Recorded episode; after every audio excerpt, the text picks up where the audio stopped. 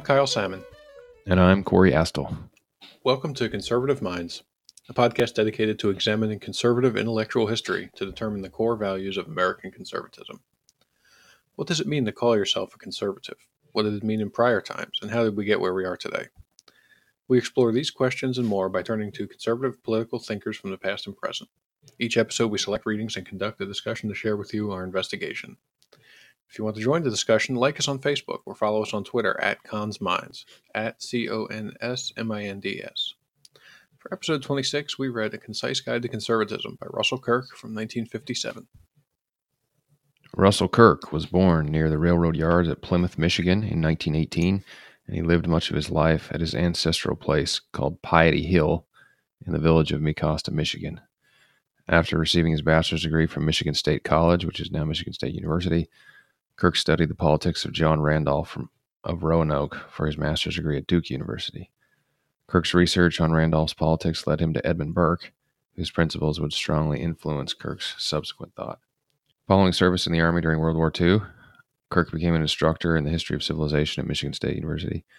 He took a leave of absence from teaching to research the history of the principal thinkers of England and America at the University of St. Andrews in Scotland. The resulting manuscript earned Kirk the highest arts degree from the University of St. Andrews.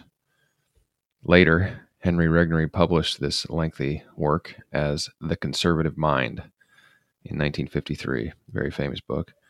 The book became one of the most widely reviewed and discussed studies of political ideas in America and catapulted Kirk to national prominence. Following the success of The Conservative Mind, Kirk resigned his teaching post and moved to Mecosta, Michigan to pursue a career as an independent writer and lecturer. He continued to publish books at a remarkable rate during his career. In fact, he authored 32 books on topics such as political theory, history of ideas, education, cultural criticism, and supernatural tales. When not in his library in Mecosta, Kirk lectured at colleges and conferences around the country on political thought and practice, modern culture, educational theory, literary criticism, and social themes. For nearly 30 years, Kirk was married to his wife Annette, and they had four daughters. Kirk passed away on April 29th, 1994.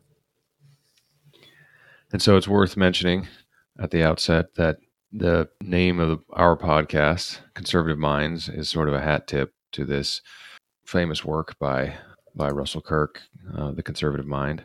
And as listeners may be interested to or wondering why we didn't read that book, well, we still might, but having read it myself, uh, it's tough. it, it uh, he, he, has a lot of what I call drive-by name dro- dropping, and it's a whole lot of old like colonial area, uh, era, sorry, colonial colonial era Americans, and um, a lot of like British MPs from the 1600s and, and that sort of thing. So uh, it's really tough to follow his line of thinking. Hearing that it was a PhD dissertation, though, that that makes more sense because it's a different audience you're aiming at, and yeah. those folks would have heard all those people and read their works, and you know, yeah, made more sense to them. This book, on the other hand, very accessible, aimed at the general public, and uh, boils down a lot of a lot of points in a pretty short time. Mm-hmm. In the introduction by Wilfred McClay, he describes Kirk's outlook on conservatism briefly, and this the line that stood out to me is for Kirk, it's a disposition of grateful wonder at the miracle of our existence, mm-hmm. calling us to acknowledge the sources of our being and strive to live in respectful and loving harmony with them. Mm, yeah. So it's kind of it's kind of a um, a spiritual conservatism, not so much a uh, a list of policy positions. Mm-hmm. But of course, I mean, those these ideas definitely lead to those policies if you think about them for a minute. Yeah, but it's um, I thought that was a, a good way of putting it when, when I went back and having read the thing. Yeah, it's um, he's he's at he's operating at a, at a higher level than the individual uh, this bill or this policy. Yeah, I think I think that was a good description, and and I think Kirk was famous more than anything among conservatives because he was he was just writing at a time where there just was not a lot of people who cared much about conservatism, and he, I mean, even the other authors we've read eh, from the 1940s and 50s, their focus is more almost anything uh, anti-socialism, where he was really he spent his entire career trying to distill what what does it mean to be a conservative, and he obviously spent a lot of time thinking and studying and researching what what would a true conservative is, conservatism look like. So even in the first chapter, I think he does a great job of kind of summing up what he views as the main the core principles of conservatism. And we should read these and talk about them a little bit. Mm-hmm. He starts with men and nations are governed by moral laws that have origin in divine justice. Again, that's obviously something that liberals don't believe. And even if they mm-hmm. believe in God, they don't really view law as metaphysical morality. Instead, they they view it as basically interest groups struggling to maintain privilege or push others down or you know get what's theirs yeah it's a, the moral versus just amoral view of what law even is mm-hmm. so he also says we have a moral debt to our ancestors who bestowed on us our civilization so and this is obviously a, a nod towards edmund burke. You know we have a i think in episode seven. Uh, listeners go back and listen to it if you haven't. Um, I think one of the main takeaways is this idea that we have a that we're part of a, a, a public trust that our ancestors have passed on to us this civilization and our government, and it's our duty to be uh, good stewards of that uh, that legacy, and then also to pass it on to our kids. Yeah, that Burkean idea is. You see, it seems like the the left has one half of that where they say we have to be concerned about future generations. You know, usually in when we're talking about environmental questions.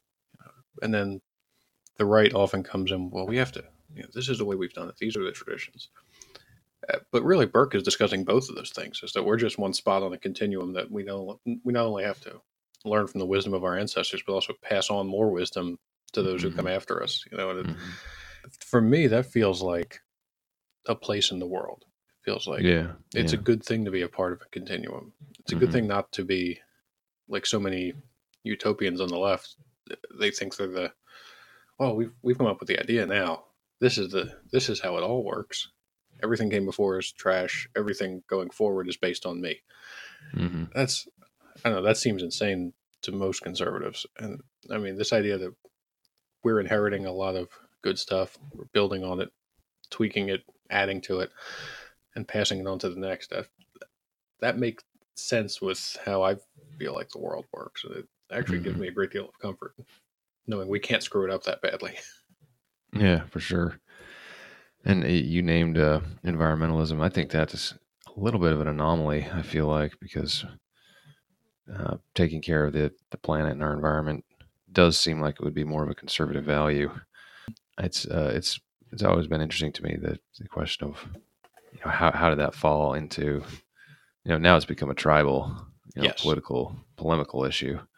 And so at this point, it you know it's it's not based much on on you know ideology or philosophy, and more just based on they think Republicans are knuckle dragging Neanderthals, and Republicans think that, or you know conservatives think that that the liberals are just this is just a a Trojan horse to impose you know socialism on the economy.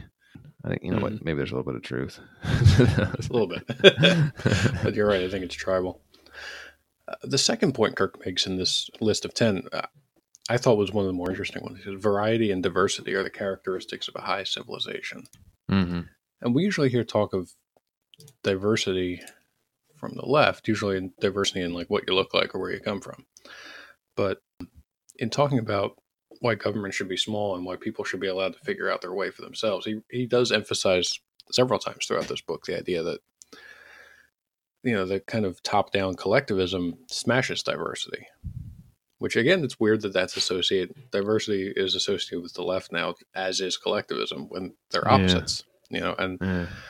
a society where there's different people with different ideas doing different things or doing the same things in different ways that is a society.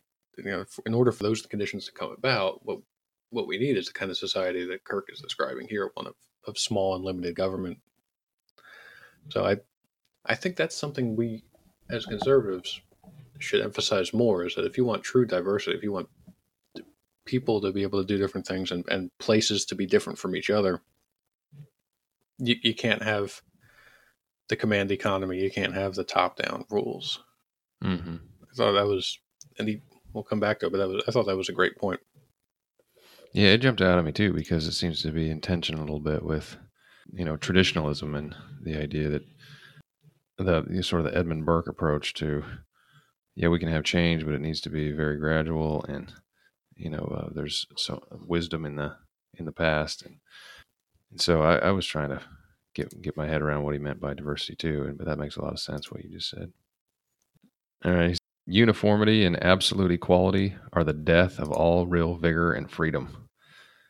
And I guess this goes to your point about uh, diversity is that you know, if what we're trying to do is turn everyone into, you know, a cookie cutter comrade, it's the death of freedom and and uh, innovation and individual thought and and if your expectation is that there's regardless of how hard you work or how smartly you work the outcome will always be the same no matter what like you know if you're a worker in the federal government basically like you're going to be GS 11 step 6 next year regardless of how you perform. Mm-hmm.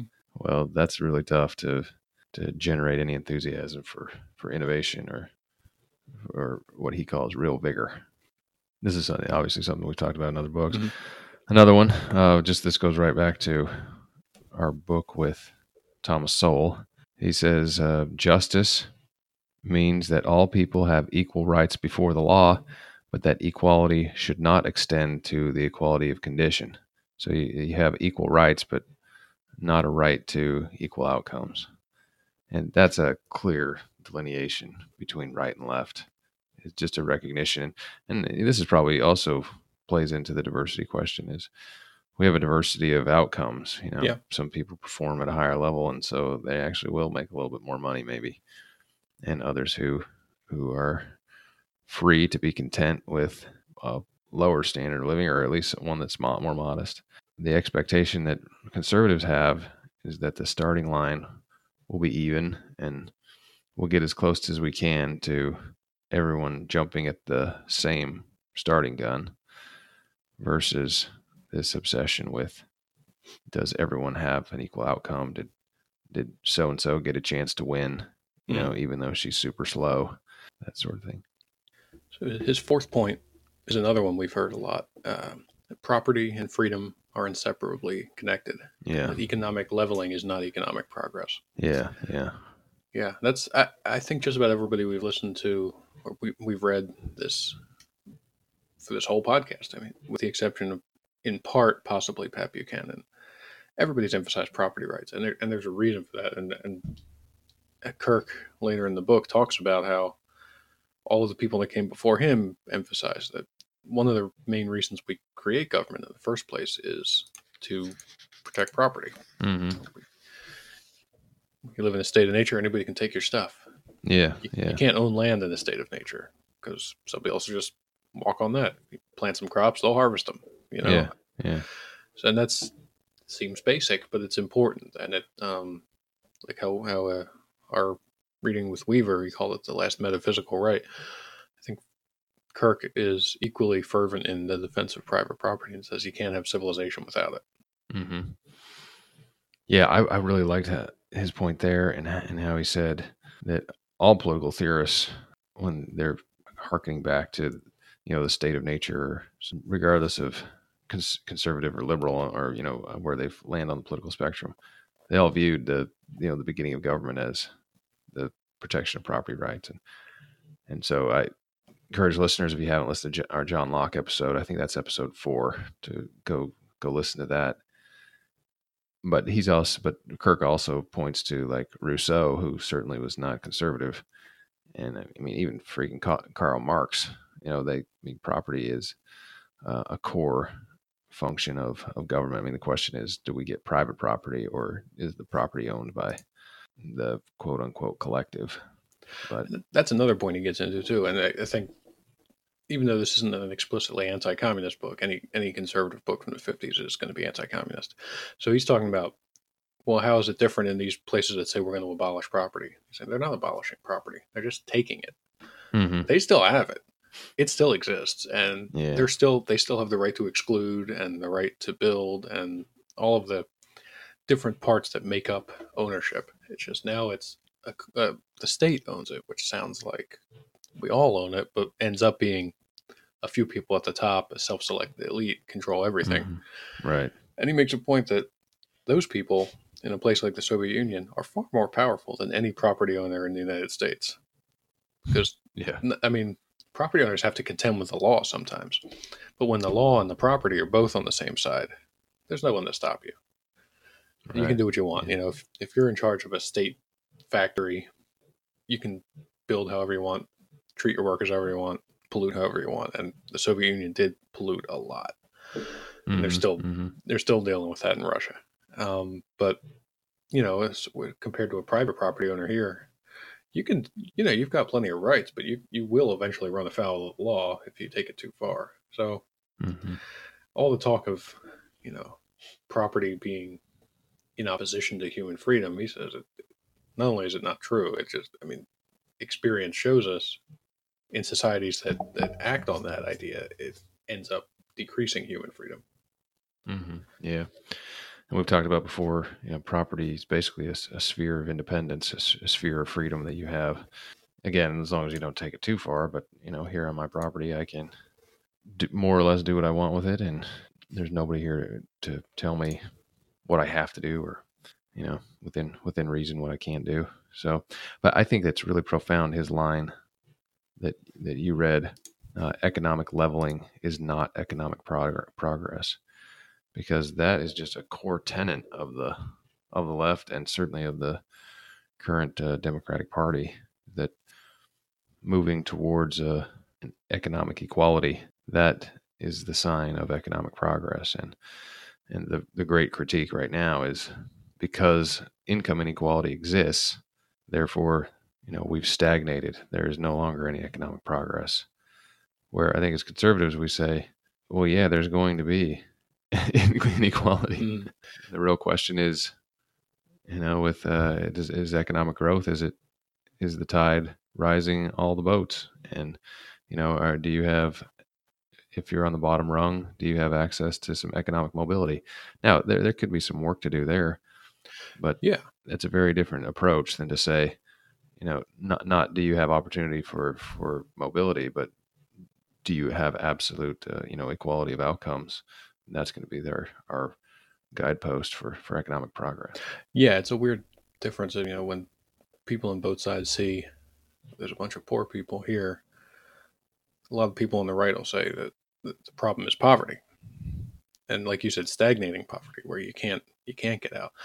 The left isn't concerned so much with poverty as inequality, and that's mm-hmm. they Yeah. they they sound the same at first, but really they think there's as much problem that somebody's rich as there is that somebody's poor. Whereas we in the right are saying, well, who cares if that guy's a billionaire? What are we doing about these people? You know, and what what what can we do that will help them be able to get a little more? And it, when you ask people about any, I think when you ask people about inequality as you know a, a thing that voters are concerned about, I don't think it's really that high. I think poverty concerns Yeah, people, especially those who are in poverty. I think it's it, most Americans are really more concerned with that bottom end of the scale than the fact that somebody else is doing all right, has a big house with a Mhm. swimming pool. Yeah, I completely agree. I think that income inequality is the obsession of the the elite media, and so they cast their own views upon the white, you know, let's say the white working class. And but when you have actual polls and ask people what they're most concerned about, income inequality is not one of top 100. I mean, what they what they, they talk about more more basic, right in front of your face issues. you know? Yeah, and I I think they're worried about healthcare. They're worried about immigration. yeah, things that are more tangible and things that you can change as regards one person, not as regards all of society. You know, a guy who's concerned about healthcare, maybe because he doesn't have health insurance. That's a concern that can be fixed by different means. But the guy who's concerned about income inequality, like, what do you, what- how do you fix that short of uprooting all of society? Right. I think I think a lot of it too is um, well, Kirk talks about how the left is often neurotic, and I think a lot of people who are who are at the top of society and are concerned with income inequality are kind of projecting their own feelings of unworthiness Exactly. Yeah. and saying, you know, I I'm doing great and I don't deserve it. You know, maybe they do deserve it. Maybe they're good at what they do. You know, hmm or maybe their dad was and, and they inherited his money. I don't know, but somebody deserved it at some point. Where I think more on the right, you're going to say, yeah, I built this business and I do deserve it. I worked hard. Yeah. I got yeah. up at five in the morning every day, and I, you know, worked twelve hour days. And it's just a, a different way of feeling about yourself, and it ends up being a projection onto the world. I mean, not to get into too much into armchair psychology, but I, I think that's a big part of it. Yeah, as a philosophical matter too, I think uh, on the right, I think you'd say, well, whether someone deserved it or not, in some metaphysical sense, it's good for all of us that Bill Gates built, you know, Windows, you know, Microsoft. Mhm. it, you know, we all benefit from from Standard Oil and J. Rockefeller. You know, I mean John D. Rockefeller. Yeah. You know, maybe we we need some regulations, but you know, it's good for all of us that well, maybe it's not good for all of us that Zuckerberg created Facebook, remains to be seen. but uh, the world benefits from it, and so even if we set aside the the question of the normative question of does someone deserve it or not, we're all better off by someone exercising their talents in a free market context, so that you know we can all benefit from it. Anyway, so the next one he goes to is uh, power and checks and balances. He says the good state is one in which power is checked and balanced. He points out that the you know the Constitution is basically the most successful. The U.S. Constitution is the most successful uh, conservative document in the history of the world. Of course, I couldn't agree more. Mhm. He even has a chat, a full chapter. So this this was just part of chapter one. Some of these things were named, but he uh, puts a full chapter. Looks like chapter seven, I think, Mhm. on what does it mean to have a, a just government, and he talks about the Constitution, Inal- inalienable rights, popular sovereignty, consent of the governed. You know, this is constitutionalism, separation of powers.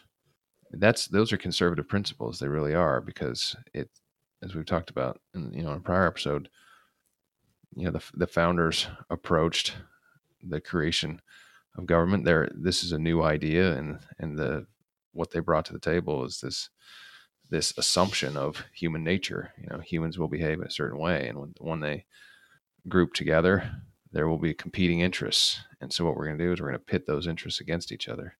You know, we're going to we're going to structure the the government in such a way that one will always be pressing up against the other, but but they will act as a check on on each other. I mean, again, that's that's a very different approach than the left, which thinks that that uh, human nature is a blank slate and doesn't actually exist. Instead, it's you know the way humans behave is all social construction. That you know people behave the way they do because that's that's what the society compelled them to behave that way.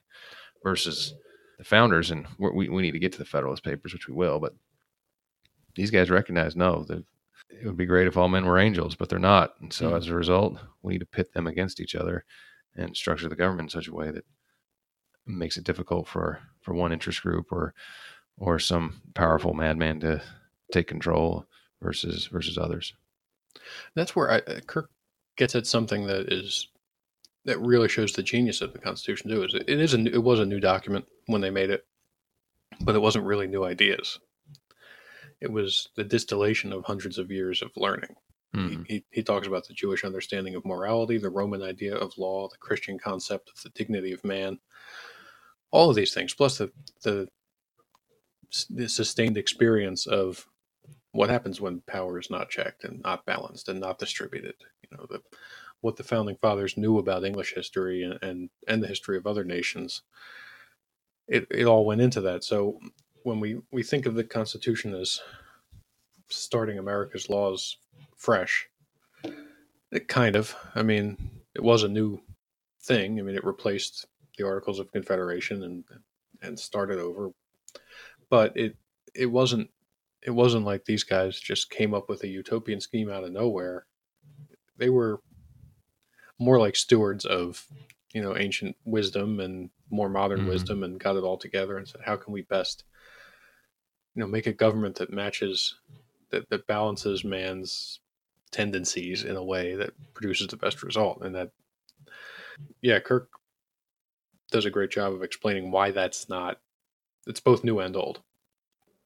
And he goes into the two constitutional principles that are at the root of, of any understanding of American constitutionalism. First is that government should be limited to let people make their own decisions in most areas of life. Mm-hmm. And the second is that government power should mostly be at the lower and local levels, delegated only Yeah. upward when necessary. Yeah. He talks about you can change other things on the, the tree that this creates, but these things are the roots. And if you start digging into the roots, you have a real problem. Things fall over, things Mhm. fall apart. That's that's the fight that we're still having, though. So I mean, you see that in a we'll see that until November of 2020. People are talking about our constitutional roots and whether they are good or bad, whether they should be sustained or whether they need to be ripped up by the roots and start over. Mm-hmm. It's obvious which side the conservatives fall on in that debate. Yeah, because we're also much more comfortable with the idea that some localities will make different choices than others. And so there will be kind of a, a different blossomings, you know, here and there. There might be, you know, a different feel to the society, or, you know, there might be different, let's say, rights and responsibilities when power is uh, devolved to the local level, the little platoons versus you know this grander idea this grander scheme of everyone's going to be equal and outcomes will be the same and we just it's it's like a you know a bug on my leg. It drives me crazy to think that that in one city you know in texas is going to just be different than this other town in in uh, upstate new york or something like that and i think conservatives we are pretty comfortable with that idea and i think it's actually kind of cool Mhm. you know let them do them and you do you Yeah, there's a hu- there's a humility there too, where you know you're, we're not we're saying here's what I think's right, and I'm going to try and bring that about in my town and in my state. But other people have other ideas, and we'll see how they work out. And you know, everybody's trying to get the same goal. They're all trying to get justice. They're all trying to get a, a strong nation that protects people's rights. And if people have different ways of going about it, okay, let's let's see how it works, and we can learn from each other. You know, rather than Mhm. the the collectivist, the utopian who says, "I have all the answers. Here they are. Do them Mhm. or go to jail." Yep. And he says in, in those scenarios with collectivism, there's no real community. He says real community is governed by voluntary associations and not by compulsion. Obviously, it's a theme that we've hit on multiple times. Uh, the Nisbet in particular, you know, Edmund Burke. If we don't have, we, we, if power is, you know, constantly moved to the federal level where it's easier to win and, and have these broad um, monolithic results, well, it's tough for people to have real community and and you know engagement. So, but he has one. He has another line here. Uh, one of the other tenets of conservatism, which I found very interesting. He says, "The American conservative feels that his country ought to set an example to the world, but ought not to try to remake the world in its image." that really jumped out at me, you know, and especially in the context of the Bush doctrine and trying to spread democracy around the world. You know, at the at the time, I remember feeling uncomfortable. You know, we've talked about this before. I wouldn't say I, you know, I opposed the war by any means, but I was very uncomfortable with the whole situation, just because it just it felt like it didn't feel super conservative to me. To uh, you know, the idea that on the other hand, we have these you know values of constitutionalism and individualism and the free market, and it's kind of like, why wouldn't you want to share? And Yeah. so I get that, but I remember kind of thinking the same. I I supported the wars, and they you know, seemed like good ideas. I at the time I knew it was Wilsonian, and I didn't like Wilson. yeah. I knew it didn't work out for him, but I thought, well, but it's true. I mean, we're we're not imposing we're not imposing anything but freedom, and, and who could hate that, right? I mean, because yeah, you don't even have to use freedom. You you can still do what people tell you if you want to. We just want to give you the right not to. Well, sometimes a lot of people don't like that, so we were wrong about that one, maybe. But it it's a seductive thought when you and it you know, when you get sure of yourself and you look at this system and the growth of liberty around the world, and, you know, since the end of the Cold War, like, wow, this is like like Fukuyama's book was getting into. Like, this is this is the future. This is mm-hmm. what everyone wants. This is the final destination of mankind. And uh, I think Kirk would have maybe based on what we have here, he might have cautioned against a little of that hubris that uh, we on the right did get into. Mm-hmm. That, uh, yeah, the, he says the conservative does not aspire to domination of the world, nor does he relish the prospect of a world reduced to a single pattern of government and civilization. Yeah, that's more of that Burkean diversity. Uh, one country's going to do it one way, another's going to do it a different way, and, and that's okay. Neither one of them has to conform to the other. Mm-hmm. And Burke would see that, uh, or probably argue that the society has to develop organically, and if it if it doesn't crop up organically, and you try to impose it from the top, it's always doomed to fail because it, it's not part of the their tradition. It's not hasn't been handed down. It's not something they view as theirs that, that they need to preserve and protect. Instead, it's new ideas that may sound good, but then you you know quickly move back to more of your comfort zone or where mm-hmm. you've always been. And, and uh, it may be that we should have we should have remembered Burke and Tocqueville more in those times, and I think Kirk yeah. remembers them here in what he's writing. Mm-hmm. So also says men and women are not perfectible. This is a conservative tenet. Men and women are not perfectible. We are creatures of mingled good and evil.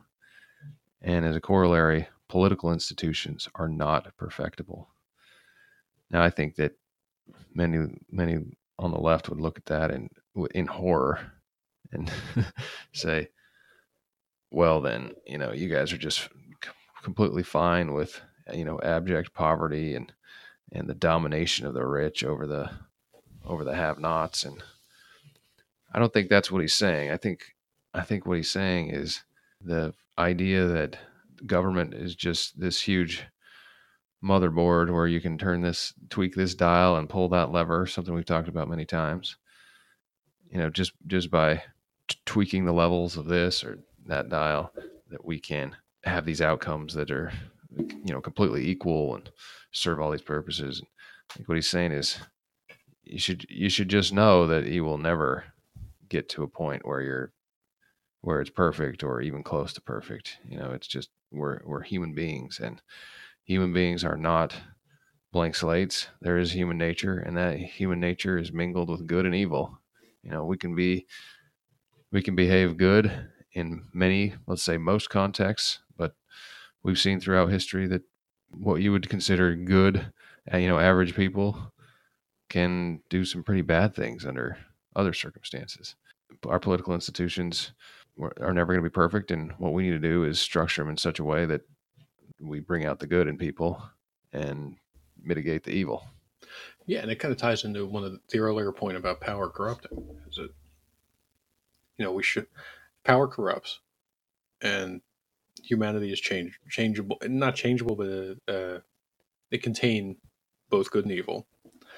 So if if power brings out the evil in people, it, it kind of goes back to the point that we should divide power because if you give too much of it to one person, eventually he'll go wrong. Or if he doesn't, the one who comes after him will. And mm-hmm. that is, these all kind of interrelate. And that's, that's something that, uh, well, I mean, if we get back to what, what uh, Thomas Sowell was talking about, about how people think people on the, on the left think intentions matter a lot more. So they're okay with giving more uh, consolidated power to one person or one group, and they're okay with more upturning tradition, taking away local power because people really mean well and they're trying to do good things. And that's what, like you were saying, when they when we say that we accept that society is not perfectible, they look at that and saying and say, "Well, you must like bad results." Yeah, yeah. We don't like bad results. We just don't think that their ways are going to achieve any better results and will quite likely achieve worse ones. Exactly. Yeah. So Kirk yeah. makes a point. We, the conservative, is suspicious of all utopian schemes. He does not believe that by the power of positive law we can solve all the problems of humanity. hmm That's that, that's right, and that's that's hard to argue with. hmm Yeah, right. S- So in chapter two, he returns to a theme that we've touched on intermittently, and that is religious faith.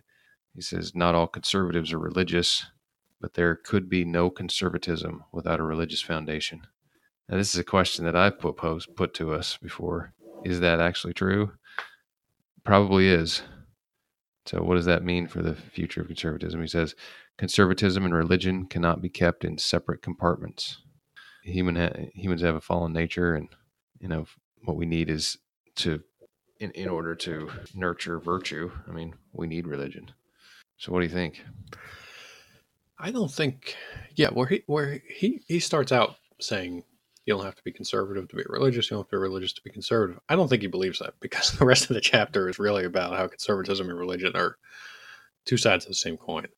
And Mhm. I I I think his view of of conservatism needs a religion and not necessarily a Christian religion, but it's certainly it's definitely influenced by Christianity more than anything else. Um, yeah, I I th- I think he doesn't give us a good answer of what else it could be besides religion.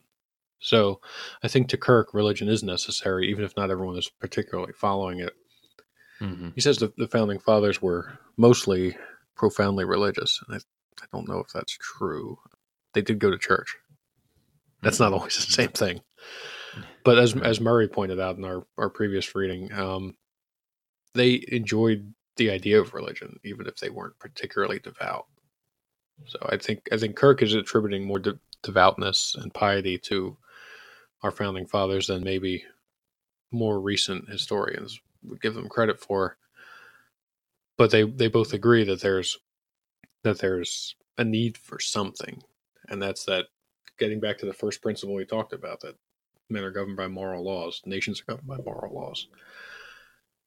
You can't have a moral law that's an absolute without something outside of just one man's opinion, and that's we've been talking about this for weeks and weeks.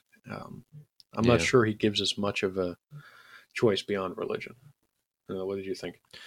I agree with you. I mean, we, we read Richard Weaver, we read Leo Strauss. I mean, these are their preoccupations. Is okay, if not religion, then what? Because because uh, society, in order to function well, needs needs something to unify. You know, needs a moral law that they can, you know, line up behind for happy people, happy you know individuals, happy communities and societies. We need some higher truths or some more deep and lasting values to that we can share together. I like um If not religion, then yeah, I like his point a, a professed Christian cannot be a professed utopian. I think that's true. And I think that's that's one of the ways Mhm. Christianity dovetails with uh, limited government and the republic. So we we know Mhm. this world is broken, and that gets to his point. Man is not perfectible. The world is not perfectible. We can do better by each other. We can act better individually, but it's not a. I think religion informs us, especially the Western religions, that this is you know this is what it is. We are a fallen world. There's going to Mhm. be bad guys. There's going to be bad ideas. Mhm. But the the point he comes at after that, I thought was really interesting. He says, even if a, a utopia were achievable, we would probably hate it. And he says, what, what really makes men and women love life is the battle itself, the struggle to bring order out of disorder, to strive for right against evil. If ever that struggle should come to an end, we we should expire of boredom. right. That reminded me of like what Fukuyama said about Nietzsche. You know, about the struggle. We want it. Yep. We want to do something. We want to prove our greatness, but also we want to. If we're being our best selves, we want to prove our greatness in a way that helps other people and does good and and you know fights for for order and right and, and justice. Hmm. So what do you do when everything's you know if this if these utopias that socialists are always promising us promising us ever came to be, what then? We just sit around watching like reality TV or whatever. Like what what is there to do? Well, and again, though, it also goes back that we we would just create new pathologies, right? I mean, the, Yes. humans are never satisfied, regardless of what it is. There's no such thing as utopia because you could never get to a point where people are like, ah, this is I'm totally satisfied with everything. You know, no, we'll find out something else to complain about. You know, we'll, we'll Yeah, you don't you don't see any decline in in depression and in anxiety in a richer society compared to a poorer one. And some people would say it's even worse in a rich yeah. society, sort of as a a reaction to the fact that we don't have to worry about starvation and and war and and you know plagues. So, well, what the body wants to worry about something. We've got a mental immune system that wants to react against something and fight something. So we'll start, we'll fight ourselves if we have to. yeah, yeah. As my dad always says, you know, you'll you'll complain about the scratch on your gold bar. You know, I mean, we'll, Yeah. we'll, we'll find something. You can solve some problems. Yeah. Social media. Wow. Uh, you know, you have access to people all day, every day, and Yeah. what's that done? new new neuroticisms and all right so there's one more one last point that i'd like to get to and see if you have any others. In his chapter five he talks about the family. I think we're going to read a book pretty soon in, in the next few weeks about uh, that's focused on this but he says the family is the natural source and core of any good society. He calls it the primary little platoon. Family is the principal instrument of moral instruction ordinary education and satisfactory economic life. And you know, he criticizes the those on the left that he- he'll call, you know, sometimes even well-intentioned people. What they want to do is turn the political state, have the political state assume all these responsibilities that the family possesses. And I am a huge believer. You know, granted, I'm you know family man, you know, middle-aged dad, whatever. But I just think that this is 100% right. That values are taught in the home, and everything starts in the home. You know, you have to learn to live with people. Uh, you have to learn to, you know, negotiate. And, you know, my kids constantly are fighting and have to figure out ways to, you know, how do you play this game or what are the rules? And, and it's in the family. The parents are able to teach. I think my own personal view is that the disintegration of the family is a major cause of, you know, many of our social ills today. I don't know what you think. Yeah, I couldn't I couldn't agree more. I think he's right on here. It, it's where you learn how to act right. You know, I mean, sometimes you see somebody, you know, acting ridiculously, and people say he doesn't have good home training. Yeah. And I think that's right. I think I, everything that we come to understand as children, and then later even as adults, comes out of the understanding of a family. And if your family's messed up, it's going to be hard for you to get those good principles Mhm. right. You know, if your dad is never around or mom's on drugs, you know, it's it, you get you're you're behind the eight ball in life. You know, the thumb is on the scale. You can still turn out good. People do. You know, and people overcome a lot of obstacles in their in their upbringing, but it, it makes it harder, I think. And like it, the family as sort of the precursor to patriotism Mm-hmm. is. I mean, if you can, if you if you grow up in an environment of of love and trust and you know healthy ideas, it's easier, I think, to go out into the world and to and to trust other people who are not related to you Mhm. and to interact with people honestly and, and not think everyone's out to get you. It's I mean even in even in religion, I mean Christians call God our Father. You know, it's a it's a familial metaphor for life, you know, and it's sort of a our way of understanding the Almighty is that is, sort of as the you know the all protecting father. That's I mean that's an ideal way to grow up is you know a, child who knows that his father and mother are, are looking out for him. They have his best interests at heart. They're you know they're working hard. They're providing for the family. Uh, and I I think Kirk is correct that uh, collectivists often want to interpose themselves within those family relationships. They want to. I mean, the one pol- the one child policy in China was ostensibly about overpopulation, but it also got to the point that after two generations, you don't you not only don't have any brothers and sisters, you don't have any first cousins. Yeah. Right. After three generations, you don't have any second cousins. Now, like when you're, who do you trust in life? You know, when you're if you're trying to start a business, if you're trying to start a movement, the people you can first confess these heterodox views to are usually the ones you know won't betray you. And that's mm-hmm. your, your your people, your own family.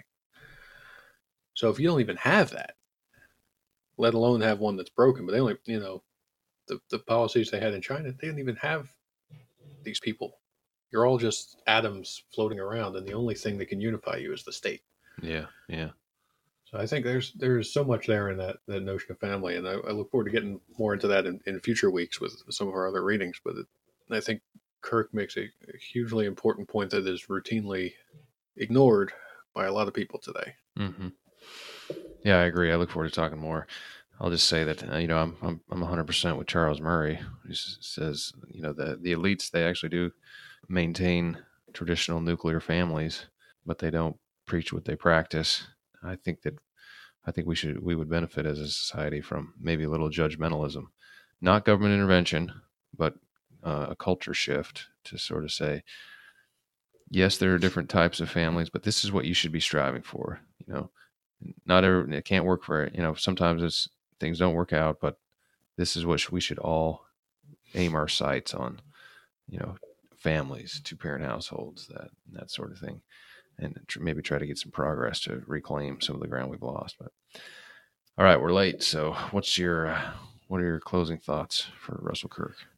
It's kind of something you alluded to earlier on. Is when Kirk was writing, there was a lot of people writing against communism, and there were a lot of people who had just finished writing against fascism. He was writing for conservatism, and that Yeah, takes yeah. that took a lot more intellectual effort in those days. I mean, a lot of the, the things that we went through this episode we've heard before, but we've heard them before be, partly because of Kirk and because of other people from that era, uh, Hayek and, and and Buckley. They were they were doing the work that we are benefiting from today by saying, for sure. if we're not that and we're not this, what are we?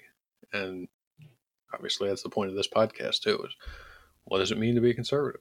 So he was he was articulating a positive vision rather than just differentiating us from other people that we obviously don't like. Uh, yeah, it's we we we do owe a, an intellectual debt to Kirk and his contemporaries. Completely agree. He, he did the the hard work of trying to distill all these these different principles and values, and this book is very clinical and straightforward. And I, I have a much deeper appreciation for him after this. Yeah, I agree. We we we owe him a debt of gratitude. And for those listeners who haven't really dived into, you know, historical conservatism, this is a good book to start with because it really hits on more or less all the themes from all the other books that we continually read. And you know, uh, offline, I was saying to Kyle that this reads a whole lot like our season one recap, Hmm. and probably sound like our season two recap. You know, going back and identifying, okay, well, what what what do we have here? And he's done that, and that this book basically like lays it all out. So, And it, it's it's pretty short too. yep, So very if you, short. If you don't have a lot of time, this is a good one to dive into. Yep. For next time, we're going to read a book by Ross Douthat and Reihan Salam called Grand New Party. That was published in 2008. So join us then. Thanks.